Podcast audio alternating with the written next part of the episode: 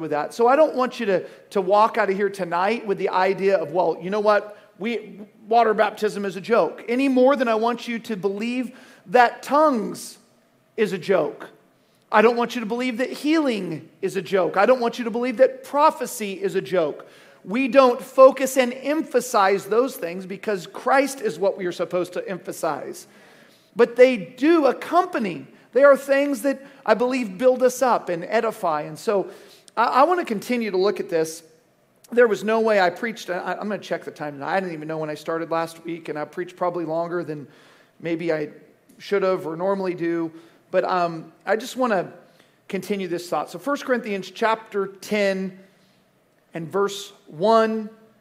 Moreover, brethren, I would not that ye should be ignorant how that our fathers, all our fathers, were under the cloud, and all passed through the sea, and were all baptized unto Moses in the cloud and in the sea, and did all eat the same spiritual meat, and did all drink the same spiritual drink, for they drank of the spiritual rock that followed them, and that rock was Christ. But with many of them God was not well pleased, for they were overthrown in the wilderness. Lord, I ask you that you would equip me to be able to deliver what you have put in my heart, that you would receive the glory for it, Jesus, and all honor that's due unto you. Amen. They were all baptized into Moses in the cloud and in the sea. That portion of Scripture I want you to think about. You might need to take some notes again tonight. I'm hoping to provoke some thought in you. I know a couple of you came up afterwards last week and said, man, I began to think about this. And Rodney was talking about, he said, man, when you were speaking, I just remembered, and the Lord put in my heart, where Jesus is walking on the water and he reached down and he pulled Peter out of the water. And I love that, because that's exactly the kind of thing I hope to provoke in you. I hope to provoke that thought and that deeper understanding. But this thought, Moses, they were all baptized into Moses in the sea and in the cloud. I was thinking about this because Moses had something to know about baptism. Moses was born in trouble. He was born in a time of trouble and in a situation where Pharaoh had ordered that all the male children of Israel were to be thrown into the river and drown. Now, I think this is kind of interesting because Pharaoh could have demanded that they be killed a number of different ways, correct? And in fact, if a male child is just born, you don't have to do anything except for don't feed it, and that baby is going to expire. It's going to die.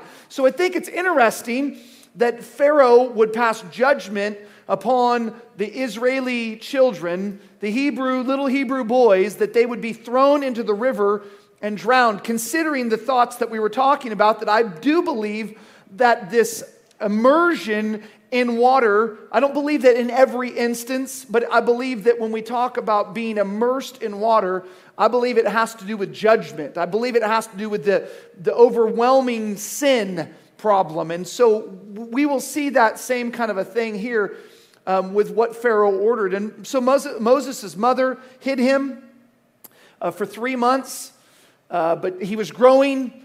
She couldn't hide him anymore. You all know the story, except for maybe some of the young ones, so we remind them. So Exodus 2 says that she made him an ark, and she covered it with pitch and set it in the river. This description is exactly the same type of description. For the sake of time, I won't cover it, but that is described of Noah preparing the ark, and he covered it with pitch the same way. And so this is the second of three arcs mentioned in the Scripture. There's only three arcs mentioned. There is Noah's ark, there is Moses' ark, and there is the ark of the covenant. I believe that all three of these arcs represent the housing of the Spirit of God. That's what I believe the ark represents. It is the housing of the Spirit of God. It is multiple things that this does. In the case of Noah and Moses, we can see that the ark is transitional. It is taking them from one life to another life. So we know that this happened in Noah's time, which we talked about last week, that God took him from this corrupt and vile world. God flooded the earth, destroyed everything, everyone, and brought him to a new life that was free from all of that vileness. And we see in the same way that God is taking Moses in the ark, upon the water, not in the water, not because of the water, not by the water, but upon the water. God is taking Moses from what is going to be destruction if he stays there. He has to be killed. And so God uses an ark to transition him from the life of a slave to the life of a noble. God takes him from what would be a destiny of servanthood into a preparation for the exodus of God's people. So the ark produces this. You can see these same types, and again, we don't have time to cover all of this, but maybe provoke some thought in you concerning the ark of the Lord, the ark of the covenant. When it was in the presence of Israel, Israel triumphed and was taking new territory and was able to be victorious over its enemies. But when they lost the ark, they lost the presence of God, and they begin to be consumed. And when they would go out to battle, they would then lose. But when that ark was brought into the house of the Philistine who took care of it, he was being blessed because the presence of God that was in that ark. So I believe that the ark is, I believe it's transitional. I also believe that it's protective. It provided protection against the judgment of water. And it was enclosing or encompassing. It completely enveloped them in the presence of God's divine order. So when you think about arcs, I want you to think about it in that way. I want you to think about the ark in the terms of the housing of the Spirit of God. And I want you to think about the Spirit of God in those three ways. The Spirit of God is a part of your life. It is supposed to be covering your life in order to transition you, in order to protect you, and in order to enclose you. I believe it. And so even though the scripture doesn't speak of Moses in these terms, I believe that you can see the type that Moses was baptized in the ark that his mother built. Do you believe in infant baptism? Well, I do in this case. Moses, as an infant, 3 months old, was placed into the river. It is Pharaoh's daughter who finds him in the weeds. Her servant finds him. She brings Pharaoh's daughter over. And when she opens the little ark, it says that the baby wept and she had compassion upon him. And she called his name Moshe, which means to be drawn out. Now, I don't know. Nobody really can say exactly where this name comes from. Some will say that it has Egyptian origin and it means a son who is drawn out. Some will say that it's a Hebrew origin and it means to be drawn out. But regardless, it is Pharaoh's daughter that names him and calls him the drawn out one. And it is important because when we get over to Corinthians, Paul says that the fathers were baptized into Moses. I don't know if you caught that. I mean, I repeated it a few times, but sometimes we can glaze over things. We don't think about maybe the significance of what that means. And I think that his very name gives us an understanding of what this baptism was. They were baptized into the one who drew them out. So this is type. This is something that's important for us. And I'm going to cover that in a minute. But this didn't just happen. It's not just random that his name is Moses. It's not just random that he's in an ark. But I believe that the things that are happening in the Old Testament, some of them are just maybe some events that maybe don't have as much significance as others. But then I believe there are types that we see the apostle, and we see Peter does this, and Jesus does this, and Paul does this, where he refers back and they make statement concerning what those things were. Because what happened with Moses was not about Moses. What happened with Israel was not about Israel. It was not about baptism. It wasn't about Egypt. It was about Christ. It was about the coming into Christ. That's what it's about. So they were baptized into the one who drew them out. They were drawn out of Egypt and out of bondage and into freedom. I want to read for you this passage of Scripture in Exodus 14 because I do think it helps us maybe to grab an understanding of possibly what the Lord was trying to say here. Exodus 14 and verse 20. Speaking of the cloud, and it came between the camp of the Egyptians and the camp of Israel. And it was a cloud of darkness to them, to the Egyptians. But it gave light by night to the Israelites, to these.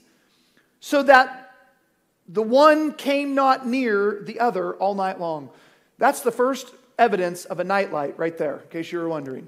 Happened right there in the cloud. Now, I thought that was interesting because I've always, in my mind, just a side note, I've always had this idea there was a cloud by day and a pillar of fire by night, and I had this idea that they were two separate things. Anybody else ever think they were two separate things? But the passage that we just read says that it was the cloud that became the light because it was all one thing. God was using it to cover them and protect them from the heat, which is a pretty amazingly big cloud that followed them around. And then at night it was also to provide protection, in this case from the Egyptians. They looked and they saw darkness. They saw a storm. We've been in Oklahoma. I didn't know what thunderclouds looked like until we got here. And now I have some idea what that cloud might have looked like to the Egyptians. So much so that they said, man, we're not going to approach them because they got something going on over there we don't want to be a part of. And I happened to drive through one of those a few months ago. But to Israel, it was not that case. They were under this protection, and it was a light unto them. Now, I don't know how bright it was, but man, if you're in the middle of the wilderness, just a little bit of light would have been pretty nice. Feel like that, hey, I can see what's going on. I can see if Pharaoh was coming. I've got some light. They're seeing darkness, but Israel's seeing light. Another type. Now, I want you to look down. Continue to read. Verse 21, and Moses stretched out his hand over the sea, and the Lord caused the sea to go back by a strong east wind all that night, and made the sea dry land, and the waters were divided. Verse 22, and the children of Israel went in the midst of the sea upon dry ground, and the waters were a wall unto them on their right and upon their left. Skip down to verse 27. And Moses stretched forth his hand over the sea, and the sea returned to its strength. And when the morning appeared, the Egyptians fled against it, and the Lord overthrew the Egyptians in the midst of the sea. And the waters returned and covered the chariots and the horsemen and all of the host of Pharaoh that came into the sea after them. And there remained not so much as even one of them. But the children of Israel walked upon dry land in the midst of the sea, and the waters were a wall on their right and upon their left. Thus the Lord saved Israel in the day out of the hand of the Egyptians. And Israel saw the Egyptians dead upon the seashore. And Israel saw the great work which the Lord did upon the Egyptians. And the people feared the Lord and believed the Lord and his servant Moses. I think that's a really important line.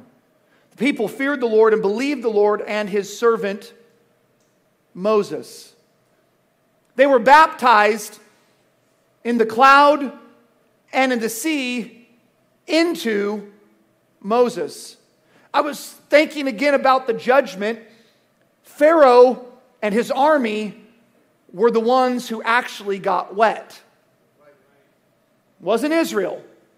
So when we think about baptism, the type that Paul is speaking of here, again, I want to loose from your mind the immediate attachment of water and baptism, because there's something else that we got to get to in the future, not tonight, that we got to understand what we are to be baptized with. And if we reduce it to water, then we make it about a fleshly event, and God's not worried about fleshly events. God's worried about spiritual things. And so Pharaoh was the one who got wet. Pharaoh is the one who in the water took the wrath or the judgment God overthrew him by the water. So don't associate water with life, associate water with death, as we covered last week. Our text in Corinthians brings some light to this very important point concerning baptism. I've got 3 points that I can see in 1 Corinthians 10 that we were just reading. The first is that the apostle reveals that baptism does not signify being immersed in water. Many people, as I just said, when they hear baptism, they immediately think of water because it's been ingrained in our psyche. But that really is reserved for judgment and for death. When Paul speaks of baptism, he does not tie it to water, but rather he brings the thought that baptism is about being immersed in something. And more specifically, which we'll get to in a second, in 1 Corinthians 10, in someone. So it says that they were baptized into Moses in the cloud and in the sea. Let's for a moment bypass who they were baptized into and look only at how they were baptized. The cloud does not represent water. Scholars who want to believe that water baptism is mandatory for salvation will say that this cloud hovered over them and it rained upon them. Well, then that would, if that was true, which there's absolutely no biblical precedent to believe that, but if that was true, then that would make Catholic sprinkling of water applicable. It would be the same thing because there's no way that you could be completely immersed by rain unless we had a flood that was filling up the earth, at which point we got Noah happening all over again, and God promised that wouldn't happen. That is complete conjecture. The cloud does not represent water. In fact, the cloud represents protection and covering. To their enemies, the cloud was dark and ominous, but to Israel, it was light and it was protection. The sea is water, but God did not have them. And think about this for a minute. How could God, Pharaoh behind them and the Red Sea before them, how could God have got them across the Red Sea? Is it only that they could have walked? Could God have transported the whole of Israel? Boom, they're on the other side. Could that have happened? Yes, of course it could have happened. Could he have made them, every one of them, and their dogs and their cows, Olympic swimmers, and they could have swam the sea? Yes. Could he have made them as Peter, and they could have walked upon the sea? Oh, absolutely. He could have done this in any way he chose to. But instead, he moved the water out of their way, and Exodus is emphatic to point out, Moses emphatically states multiple times that they walked across on dry ground. He makes it clear that there is a wall of water on the right and a wall of water on the left, and I believe those walls were tall. I don't know how this happened. I can't even begin to suggest. I've watched things. I know Dad has watched some things. There is a land bridge just underneath the surface where we believe they probably crossed that would not have been exceptionally deep for them to walk straight down and straight back up, but we don't really know exactly how this happened. And that's not that important, or otherwise we would have had the details of it. But what is important is that this wasn't about water. It was about being baptized into Moses. The clouds surrounded them.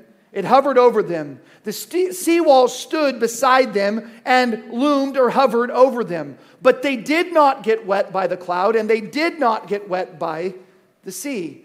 Baptism is transitional. It signifies the transfer of from one life to another life. So it's very clear they are being baptized into Moses because they had a taskmaster in Pharaoh that was enslaving them, that was trying to kill them, that was keeping them in bondage, that was increasing their workload. And God is transitioning them from that bondage to a new life. But do you notice that God doesn't transition them to leave Pharaoh without giving them another leader? God is not just about setting you free. So where does baptism come into this? Baptism historically has been the process, and the Jews did this when they proselyted people. None of us are really Jews. I mean, I might have my grandma Saber had some Jewish Hebrew blood, supposedly. So I don't know. Possibly there's some inklings of that. We're all Americans. If we would have gone into Judaism, though, they would have taken us and they would have baptized us, and we would have been baptized into the name of the rabbi that we were following. We're taking on that teaching, and now I become a disciple of that specific rabbi. So when God goes to take them out of Egypt, God doesn't just say, listen, my people have been in bondage, and I'm tired of this bondage of the Egyptians, and I'm going to set them free. Hey guys, here's the Red Sea, let me part it, and you guys just go do whatever it is that you feel you should do. No, he brings them out of that. But he says, in order for you to get where I need you to go, I'm going to baptize you into someone else. Yes, you're leaving Pharaoh. He's no longer your leader. He never really was, but he was acting in that capacity. And now I'm going to bring you into something else. So they were baptized into Moses. The apostle, this is the second point that I see in this passage in 1 Corinthians. The apostle strengthens the thought of being baptized into a person. They were not in Moses. Think about this. They were not being baptized into a faith. Everybody say amen. They were already Israel. They were already Hebrews. They didn't have all of the law, and they didn't have all of that stuff yet. But they were already God's people. They didn't know exactly how to live, so God's going to bring them out of Egypt, and he's going to give Moses the commandments to tell them how to conduct their lives. But this was a baptism into someone, not into faith. It was literally, in the sense of faith, it was that they had to put their faith in Moses. That Moses was going to be, to them, the mouthpiece of God. This is one of the reasons why I don't want you to associate me or pastor with baptism and salvation, because we're not baptizing you into us. We're baptizing you into Christ, because you got to get that relationship, that direction from him. And so we don't want to be in the middle of that thing. But in this case, this was done as a type. And I got to get there in a second, but what does that mean as a type? But Paul introduces or strengthens this thought of being baptized into a person. The reason I make this point is because I think a lot of people who are being baptized today are being baptized, those who believe baptism is essential for salvation, are being baptized into a faith and not into a person. That's what's happening. You're being baptized into being apostolic. You're being baptized into being missionary Baptist. You're not being baptized into Jesus Christ. You're only using that name because that's what makes you holiness or apostolic, or that's what makes you missionary Baptist. But God does not want you to be baptized into a faith. God wants you to be baptized into a person. And this is what God's going to try to do. Moses represented leadership and direction for Israel. For the 400 years, their leaders had all died off. Whatever freedoms they had completely lost. They had been emasculated. They had no great and strong leader, so God had to raise one up. Has anybody thought about that? Why in 400 years did nobody, we have no record of really anybody rising up? Where are the men? Where are the men who say freedom Death is more important than bondage, and I would rather die fighting for freedom. Where is all of that? It's silent. So God raises up a leader. He has to train him in Pharaoh's house because there's nobody in Israel to train him to be a leader. He has to learn military leadership. He has to learn how to fight and how to lead a people from Pharaoh's house because there's no one there to teach him of this. There's transition in baptism. There are times where you're going to go through some things, and I know this is such a cliche line, but there are some times where you're going to go through some things that you may not understand because God is trying to baptize you into something else. He's trying to take you from where you're at and prepare you to walk in something different. But we desperately want to hold on to what we have. I can guarantee that Moses would have rather been with his mother and his father and his sisters and his brothers than in Pharaoh's house if he had the choice. But looking back on it, he could not have been what God had called him to be unless he had gone to the places God wanted him to go. Paul makes it clear that baptism has nothing to do with water because they never got wet. He reinforces the thought that this is true. The importance of baptism is not how you were baptized, but who you were baptized into. That's what matters. Literally, when Paul begins to go around, in the New Testament, in the book of Acts, does he not ask some of the groups, whose baptism were you baptized into? Have you been baptized in the Spirit of God? And some of them would say things like, we didn't even know there was such a baptism. We were baptized into the baptism of repentance of John. And Paul says, no, this matters. It doesn't matter that you're water baptized, but it does matter who you're baptized into. John was the one who was trying to get you to Jesus. So you can't stop at John. It matters who you're baptized into, and I believe this is what Paul is driving at. If Israel was baptized into Moses without ever getting wet, but by following his direction, which is exactly what that Exodus 14 just told us, that because they begin to follow the leadership of and believe into Moses, that they were baptized into Moses, then shouldn't we be baptized into Christ? Everybody say amen. And that without water. Again, I'm not opposed to water baptism.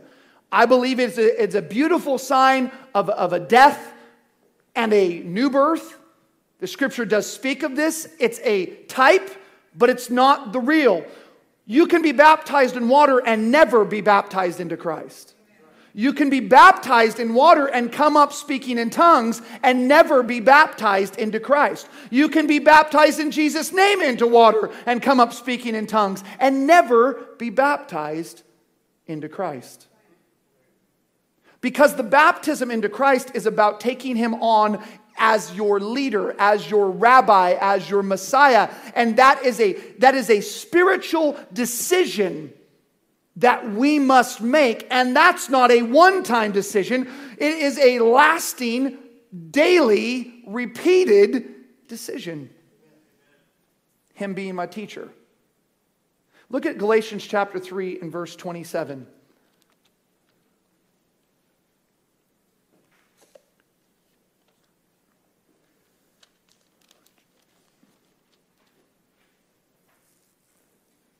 For as many of you as have been baptized into Christ have put on Christ. I want you to think about this. The ark. The encompassing. It's something I really feel is lost. I feel like that we're missing something in this. This encompassing. I put on Christ. Stop emphasizing water.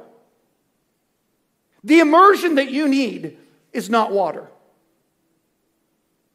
The immersion that you need is the longing to be immersed in the Spirit of God. Stop focusing on how you were baptized and start focusing on who you were baptized into. Stop longing for this experience in the natural and never getting to the experience in the spiritual. Put on Christ. The third thing that I see that is clear from 1 Corinthians 10 is that baptism secured no lasting salvation for them. As Paul says, they were overthrown by God. We saw this same term used of Pharaoh in the sea, where it says that God overthrew him. But in the wilderness, it says that God overthrew Israel. Paul makes this so clear. He says, every single one of our fathers, all of them, he uses the term all. He says, all of them were baptized in the sea and in the cloud into Moses. All of them ate the same spiritual food, which is manna. Jesus said, I am the bread that came down from heaven. Manna is just a type of Christ. Amen. Not speaking things we've not thought of before. But they all ate the same spiritual food, the same spiritual bread. They all drank the same spiritual drink, which Paul then goes on to say clearly, they drank of that rock that followed them in the wilderness, and that rock was Christ. Again, a type. It's just an exact type. But every single one of them, except two, died in the wilderness. God overthrew every single one of them who were baptized, but two. Why? If baptism secures some lasting salvation, then it has to work. This is, I mean, I know this may even seem like it's splitting hairs, but I really feel that we need to understand something. If being baptized in water delivers you freedom from sin, then it works or it doesn't. I said it last week. What do we do now after we have come to the Lord and then we find ourselves overtaken in sin? Why do they not go back to the baptismal tank? Because they believe in eternal security as the result of water. That's why. In their hearts, they have got an idea somewhere along the line, bought into to the bill of goods that said, if you do this, then this produces something else in you. But what God has always wanted for His people is a people that would draw nigh unto Him. Your sacrifice I am not pleased with. It's a stench in my nostrils. I don't want you to sacrifice. What does He say? I want your obedience. I want your hearts. That's what I want. God was not pleased with them because of their wickedness. And He overthrew them. It is a clear message from Paul that it doesn't matter if you were baptized. It doesn't matter if you eat what is spiritually provided for you. To the woman at the well, Jesus would say, I am the living water. But the life comes not from being baptized, but from being baptized into Him. Do we literally drink Jesus? When He says, I am the living water, I mean, the children of Israel in this type, they drank of Christ. But we don't. We don't drink water and say, this is Jesus, it's the living water. How would we receive that water? By being baptized into Him. By taking Him on as our Lord. This is exactly what He's talking about. We all understand that. Remaining in Him. It's not about getting dunked once, but it is instead about keeping your life hidden in Christ. I want you to look back at 1 Peter, that same passage that we looked at last time, 1 Peter chapter 3. Verse 21, it says, "And the like figure whereunto even baptism doth now also save us, not the putting away of the filth of the flesh, but the answer of a good conscience toward God." I believe that baptism produces salvation in our life. It is the baptism into Christ. I said that last week. But I want you to catch this. The like figure. Now I want you to look at 1 Corinthians chapter 10 again, where we just were. And look at verse 6. Now these things were our examples. The word in Peter says that this baptism was an anti-type, is the word in the Greek. It was a type in the place of another type. It was a baptism, but it wasn't the baptism the way you're thinking about it, because it's not about the putting away of the filth of the flesh. It's an antitype of that kind of baptism. It's an antitype of water baptism. This is about the answer of a good conscience before God, which comes how? By the cleansing of our conscience, by the washing and the regeneration of the Word of God, which is a result of taking Christ as my rabbi, and I am baptized into Him, and I am following Him. So that's an antitype. But Paul says here in 1 Corinthians 10:6, he says, now these things were done as a type, which means it's when we think of a type, we could say an example would be, well, I can use something. We see this happen all the time. We see some preacher get in the Old Testament and they take something that happened. They love Elijah. They love David. And they take and say, well, David and Goliath is an example of how we can overcome giants. Right? Anybody heard that message before? Okay. That would be an example. The word ensample. Anybody ever see that word ensample? E-N sample? That's something different, and really that's what this word is, but they almost always translate it as example. Ensample means the exact thing being acted out. That's what it means here. These things were all done, if you look at tupio, it means a mark, a stamp. It means to have the exact reflection of the real. It's a signet, it's a copy of exactly what God is looking at. So then think about for a second what happened. They were baptized into a person, Moses. They were baptized in the sea and in the cloud, never got wet, but they were baptized into a person, Moses. They did not listen to God, which was speaking through Moses, and so God overthrew them, and they were judged, and they never entered promise. They never truly had salvation. They went from provision in Egypt, which was slavery, to wandering through a wilderness, eating the same meal every single day, and died in their trespasses and sins. In fact, it says that they tempted God with their murmuring and complaining. These things were done.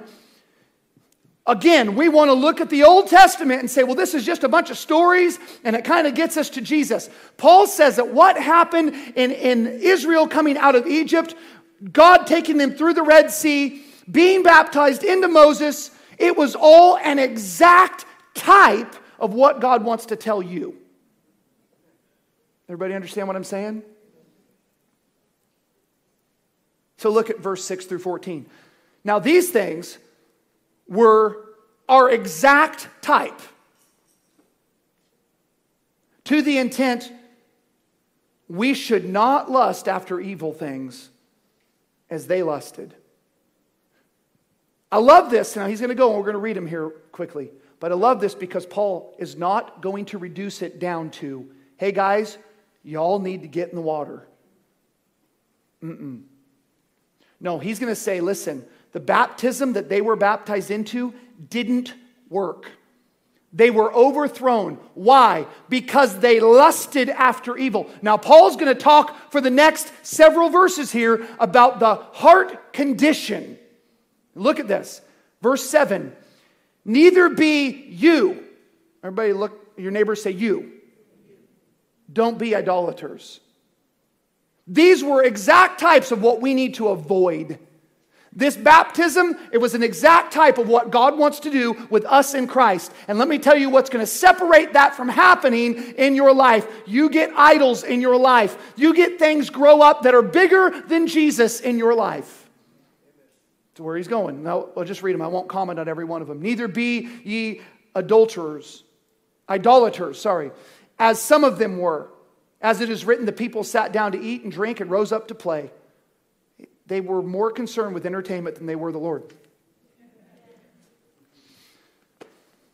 Neither let us commit fornication, as some of them committed, and fell in one day 320,000.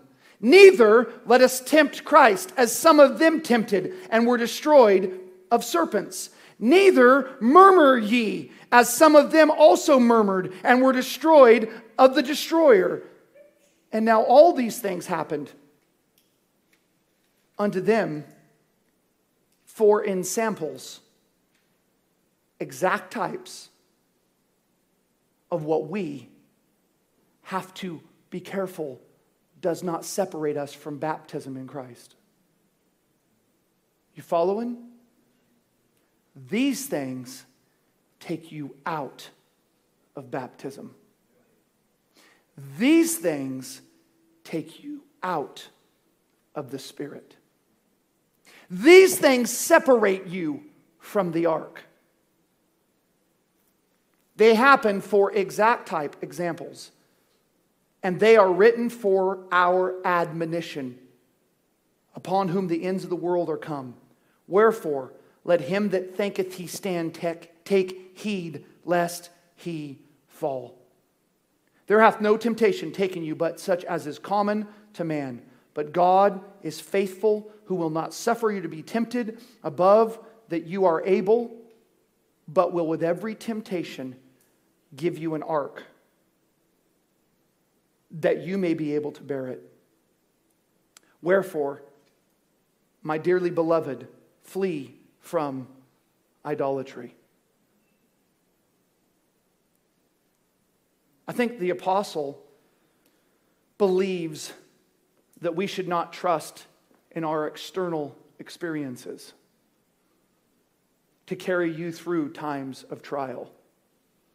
You are not going to be able to rely upon water baptism or a time at an altar.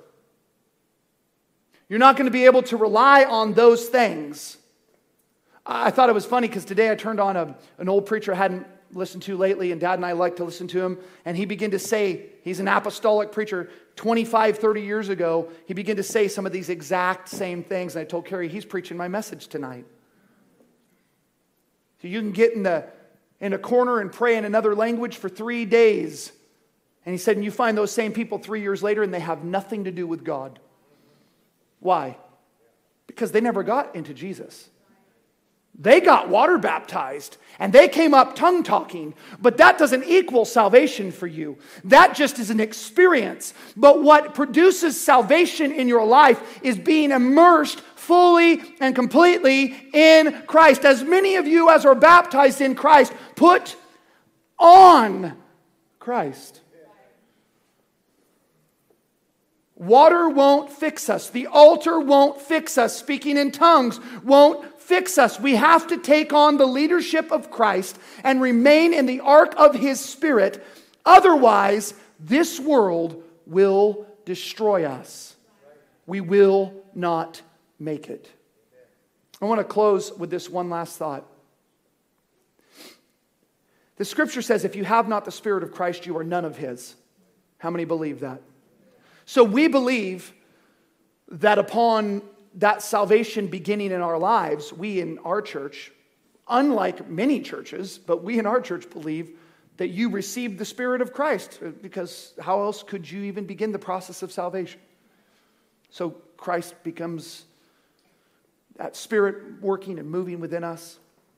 But much today is made about the Holy Spirit residing in us, as opposed to the Old Testament, where the Holy Spirit is said to rest upon men. How many have heard that? The difference between the Old Testament and the New Testament is that when the Spirit of God is poured out in the day of Pentecost, now the Spirit resides in us. And up until then, the Spirit of God just was kind of flighty. He was that dove flying around, and he just moved on people. Anybody, again, you've heard that thought process.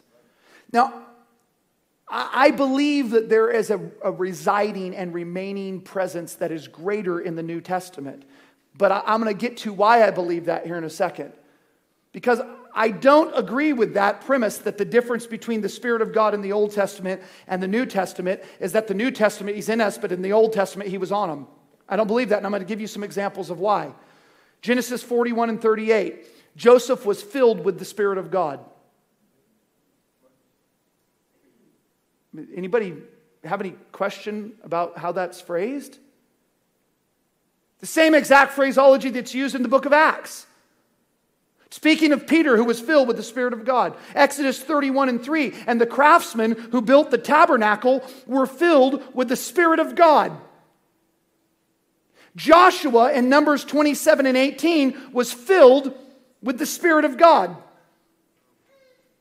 Daniel is said by his co-prisoner who has come into the presence of the king, and the king's disturbed by all that is going on. It is said of Daniel by him, he is a man who is filled with the Spirit. In fact, it says, in whom the Spirit of God dwells. Jesus said in Matthew 22 and 43 that David was in the Spirit. The exact type of phrase that is used of the Apostle Paul when he sees the revelation of the third heaven. And we see this happening by Peter and by John. In the Spirit. And that is Jesus' words. Do you think Jesus might know something about the filling of the Spirit of God? It has become a talking point for the Pentecostal churches to say, well, David did this and that was without the Holy Ghost. So imagine what you can do with the Holy Ghost. Anybody heard that sermon? I just heard it.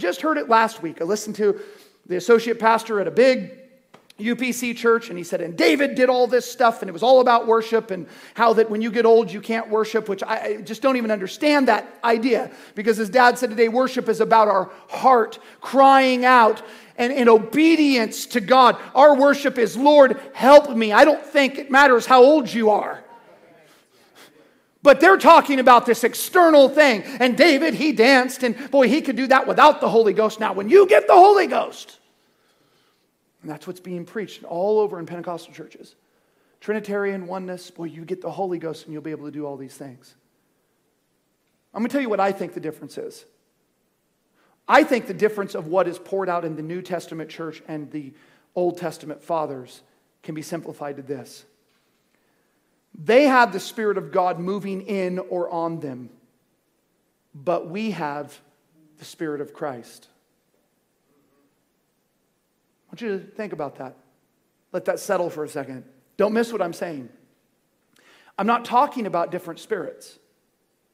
Again, I believe there's a residing, so maybe there's a richer, more accessible presence, Spirit of God, but I want to make it clear. What I am saying is they sought after a God that they could not see.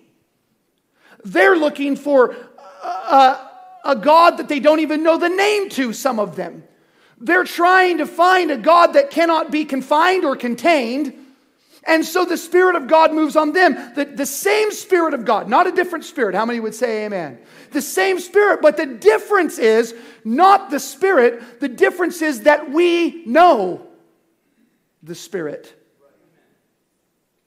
What moved on them was the Spirit of God. What lives within us is the Spirit of Christ. It is the Spirit of God manifested that we claim. They're looking forward to the one who would be manifested, but they don't have a type. They don't know what that Spirit is.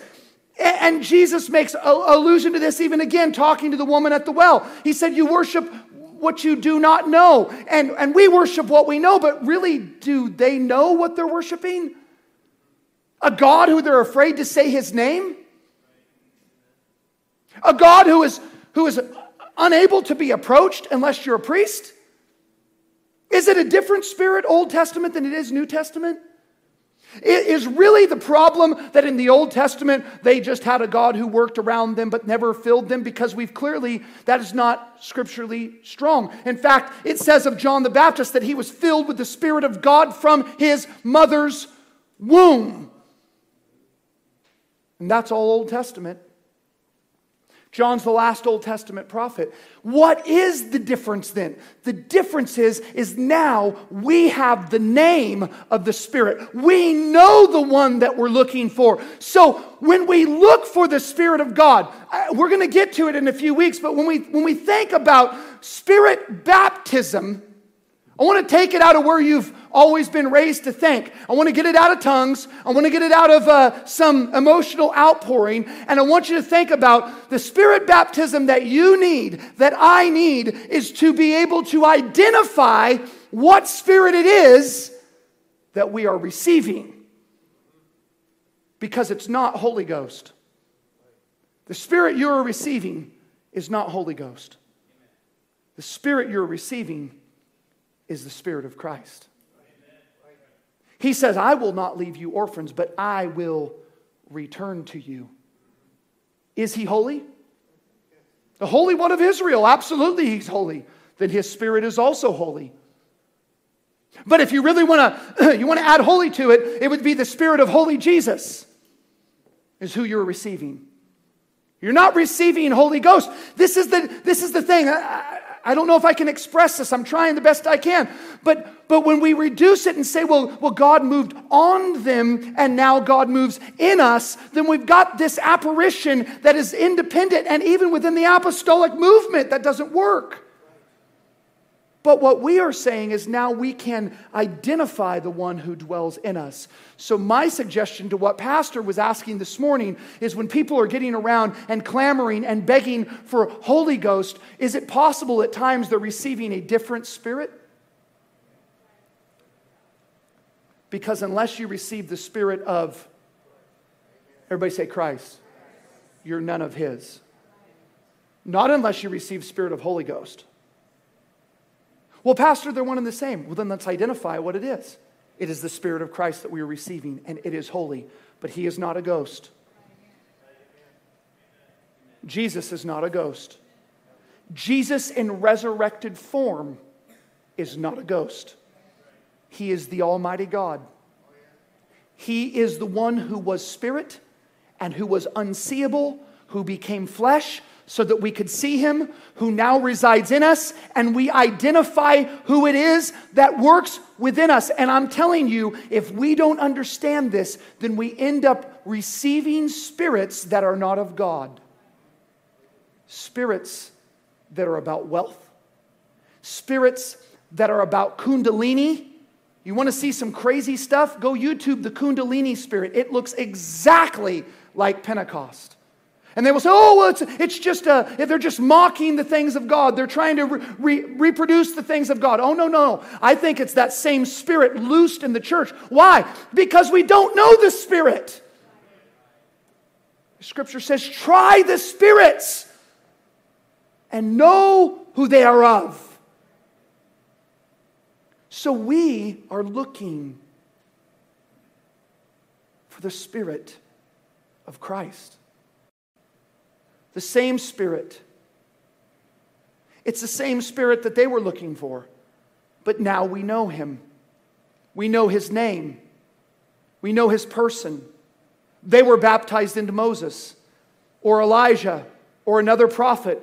But we are baptized into the one who is the Spirit that inspired Moses and Elijah. We're baptized into Christ. They were baptized into concealed God. We are baptized into the revealed God. As we go forward, I hope, and there were a few people that came up last time when I spoke and said, that is what I want. I want to be baptized in the Spirit of Christ. And the way you were talking about last week, some of you said that. Listen, I don't want you to be afraid of the move of the Spirit of God in your life. And again, I want to reinstate and institute this thought. You're going to know if it's the Spirit of Christ. Because if all you hear about is Holy Ghost, it's not of God. Because Jesus said the Holy Spirit will not speak of itself, but it will speak of me. So unless you're hearing it talk about Jesus, it's not the Spirit of God. I don't care what it looks like. I don't care what it sounds like. I don't care what you've been raised to think. The Spirit of Christ will talk of Him. You want to talk about signs? You want to talk about tongues? You want to talk about prophecy? You want to talk about worship and being filled and running around a church and falling out? You want to talk about all that stuff? It's not God. I'm not saying you can't get inspired by the move of the Spirit of Christ in your life and take off running, but you're going to talk about Him if it's the Spirit of Christ. You follow what I'm saying? If you do happen to speak in a tongue, it's going to be to exalt Him. If you do prophesy, it will be to the glorification of Him. Any other thing is another spirit.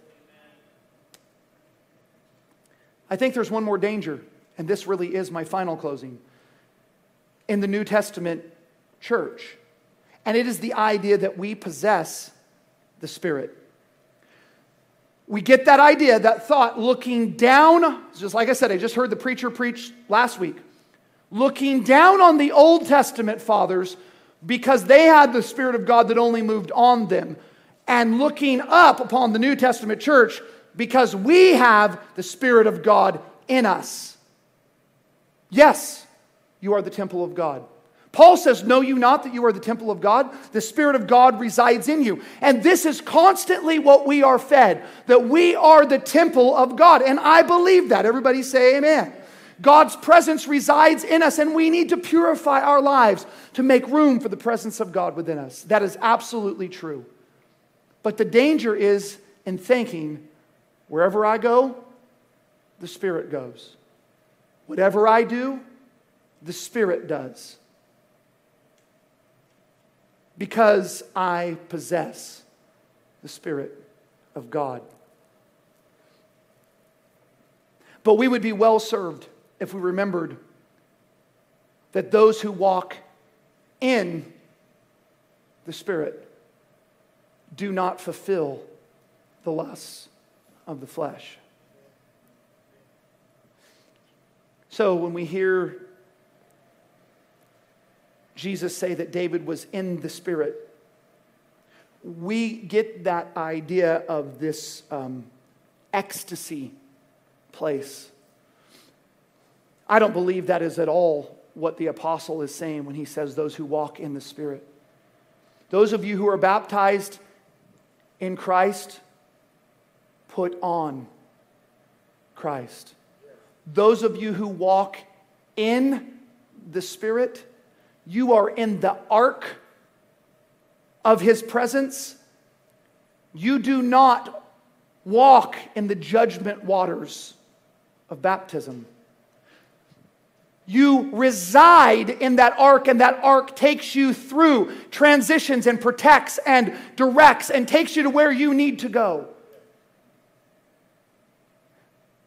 There are some things that may be permissible or okay in our lives, but they will drive us away from the ark. And this is the danger when we forget the portion. Yes, we are the temple of God, but when we forget that we are also to walk in Christ. That we are not going, and wherever we go, we take Him with us. But we are walking in His baptism. He is immersing us. We are completely covered by Him. So if I'm walking in Him, I'm not going to fulfill the lust of the flesh. Because let's give it to you a different way. Jesus said, come unto me, all you that labor and are heavy laden, I will give you rest. Do what? Take my yoke upon you, and learn of me, for I am meek and lowly at heart, you shall find rest unto your soul. So it is again that picture of me being shackled or tied or engulfed, encompassed in Christ, so that where he goes, I go. Not where I go, he goes. But that I am following the leading of his Spirit. This is what Paul was saying. They were baptized into Moses. But do you know why it didn't work? Because they stopped doing what Moses said. Do you know why baptism won't work? If you stop doing what Jesus says. It's the exact type. Exact type. You cannot accidentally walk in the Spirit. You must be baptized into his death. You must take up your cross and put to death some things you really like to do in the flesh in order so that you can walk rightly in the Spirit. Because there are some things that happen that come across us in our lives, and we look around and we judge ourselves by the rest of the church world. And we say, well, listen, all the rest of the church world's doing this, and I'm not doing that, so I've got to be a whole lot better than what they are. So I'm permissible where I'm at. But the truth is that the Spirit of Christ is coming to us and saying, listen, I want you to walk in me. Paul says multiple times, walk in him. In him, locationally. It is locative in case. It means literally to be in him. Don't soften this for anybody. It doesn't need any excusing. Don't think about this. Don't overthink it. You need to look and settle the issue. Let this settle in your heart. If you want the presence of Christ, you will sacrifice the desires of your flesh. That needs no explanation. So what does that mean? I'm not going to explain it to you. What that means is that you need to get desperate to say, Jesus, I want to be baptized in your Spirit so that I am completely within you and your will. Colossians chapter 2 and verse 6 says, as you have received Christ Jesus the Lord, so walk ye in him. Be baptized into him, immersed in him, overshadowed by him, pleasing to him. I want his presence surrounding my life. Amen? Pastor, would you come and close us out tonight?